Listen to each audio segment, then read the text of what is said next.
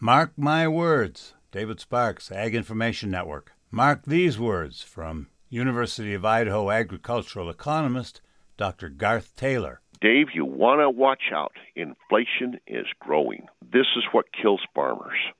Is inflation. And the growth in production expenses is exceeding inflation. This from USDA officials in early December during a webinar outlining the highlights of the 2022 farm sector income forecast. According to the USDA forecast, expenses for fertilizer and soil conditioners are forecast to be up by 47% this year. Compare that with 2021, and feed expenses are forecast to be up by 17%. Interest expenses are up 41%, and fuel and oil expenses are up 47%. So, while total U.S. farm cash receipts increased by an estimated 24% this year, when expenses are subtracted, total U.S. net farm income is forecast to be up 14% in 2022. Total U.S. net farm income, a broad measure of profits, is forecast at $160.5 billion in 2022, a $19.5 billion increase over 2021.